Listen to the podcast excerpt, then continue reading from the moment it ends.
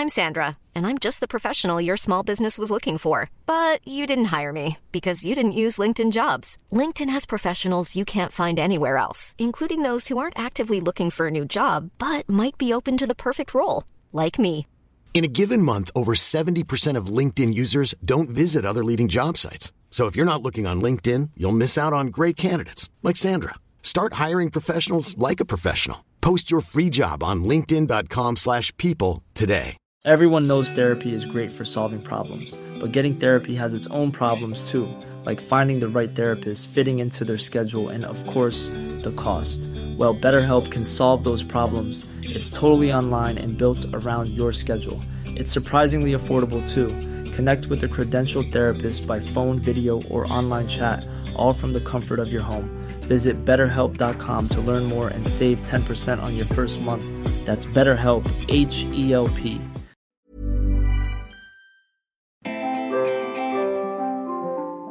I'm Sarah, And I'm Helen. and you're listening to the Squiggly Careers podcast. This episode is part of our Skills Sprint series. We've recorded 20 episodes, each less than seven minutes long, that we hope are going to help you to build some career development momentum. In every episode, we talk about a squiggly skill, what it is, and why it matters, share an idea for action each, and give you a go to guru and a podcast episode so you can learn more. And we want you to turn your skills sprint into a learning streak. And so, for everyone who completes a 20 day learning streak, we'll be offering you a free five skills to succeed in a squiggly career virtual workshop in September. If you post about your progress on social and tag us at Amazing If, and we'll be in touch to tell you more.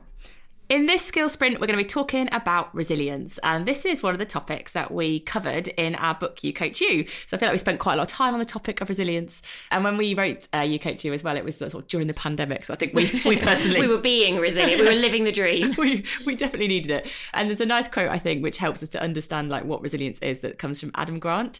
And he says it is the strength and speed of your response to adversity. And I really like that because it makes me almost evaluate when I'm in a situation how like powerfully am I responding to that problem and also how quickly and I feel like I can almost um, sort of coach myself by looking at that as a, as a quote though we sometimes feel that it puts a bit of pressure on people like I don't like just recover quickly The speed, the speed bit, I do think depends on the context and the knotty problem that you're experiencing at that moment. So sometimes you might think, well, speed matters a bit more because it's a smaller knotty problem. A week feels a bit stressful. You're trying to juggle three or four priorities. But if this is a bigger knotty problem, I think I wouldn't want people to put pressure on themselves to be like, you should be over it by why, now why have I not sorted this out yet? Why have I not made progress yet? Because sometimes things are hard and they take time. I think it's why, as well, when we talk about resilience in our sessions, we talk about your resilience range. So, how resilient are you across a range of different situations? And that, again, is quite useful for reflection because it helps you to see, oh, that one, yes, that one, no. And also your resilience reserves. That's the other thing that we talk about, which is making sure that you are proactively investing in your resilience, like the things that almost fill up your bucket of resilience, is how I think about it. Because you will be drawing on it constantly because we're all experiencing lots of adversity in our lives. And so if you are just relying on your resilience without investing in it, then basically you can run out and it becomes really, really hard then. So we want to think about your range and invest in your reserves. And one of the things that I think sometimes we put too much emphasis on is, well, how can I be more resilient? You know, my strength and speed of response to things going wrong. And I also think there's a lot of value in the we as a team. So thinking about how as a team can we be more resilient? So what does it look like to support each other when there are knotty moments that actually we might be experiencing together. It's very rare at work actually it's just you, particularly if it's more project based or to do with, you know, an objective you're working towards where things are not going well. So I think there it's like we're thinking about as a team together like what does it look like to build our resilience reserves and our resilience range so thinking about both i and we So, some ideas for action to help you then. Mine is about focusing on your world outside of work. So, one of the things that can be hard for your resilience is when your work becomes your entire world. It's called enmeshment, is the I guess the technical term for this. I always think it's like where you have become what you do, and it means that you are overexposed to the ups and downs in your work. Like it affects you personally. You know, if something's going bad at work, you think you are bad. If it's going well, you've got all that energy. And, you know, there are lots of fluctuations, but it really affects how you feel when you are so closely connected to your work. So making sure that you're investing in your world outside of work is really important for your resilience. That could be, you know, the time you spend with your family, that could be your hobbies, that could be time you spend on your own, to be honest. But it reduces enmeshment. It means you're less exposed to the fluctuations. So I think what is important is to think what is your world outside of work? How much are you prioritizing those things today? And if you are intentional about investing in it, would you do anything different?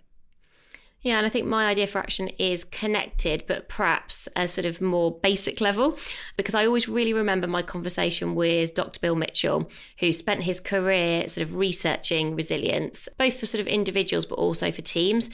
And um, I pushed him probably a bit unfairly on sort of going, well, what's the one thing? Because you know you always sort of want you always want the silver bullet because it makes life a bit easier, and there never are silver bullets. But he did actually say the one thing I'd love everybody to do more is just have one thing every day that is just for you almost a, a selfish act where you kind of go, well, this is sort of my moment for me. I'm not doing this for anyone else. It's something that I enjoy. And it's a really small moment. It's often, we describe them as simple pleasures that make you smile. That one thing where you just think, oh, well, this is just the five minutes, 10 minutes, 15 minutes that just sort of, I suppose, like often described as, you know, when your stress bucket gets overflowing, it sort of stops that from happening. You just release a bit of stress and a bit of tension. And actually, often when I ask people, you know, do you daily do something that's just for you? Most people say no.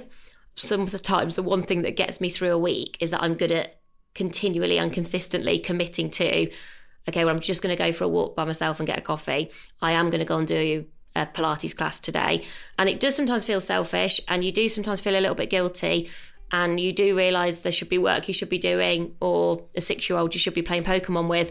But if you don't do this, I think you just recognize that those knotty moments can get overwhelming very quickly. I guess it's the self care isn't selfish kind of thing, isn't it? Yeah.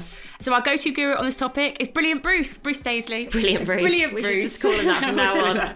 I don't think he'd like it. No, I don't think he would either. like it. But Bruce Daisley. He doesn't has, even like resilience, I know, to be fair. He, he, has got a book called Fortitude because he thinks that's a better word. But it is a really good book on the topic of resilience and particularly the we elements as, as well. That really sticks with me from that book.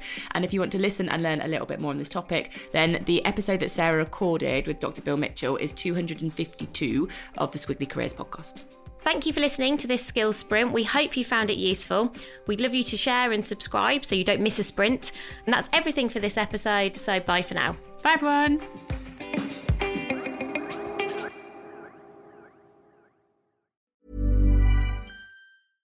Mom deserves the best, and there's no better place to shop for Mother's Day than Whole Foods Market. They're your destination for unbeatable savings, from premium gifts to show-stopping flowers and irresistible desserts. Start by saving 33% with Prime on all body care and candles. Then get a 15-stem bunch of tulips for just $9.99 each with Prime. Round out Mom's menu with festive rosé, irresistible berry chantilly cake, and more special treats. Come celebrate Mother's Day at Whole Foods Market.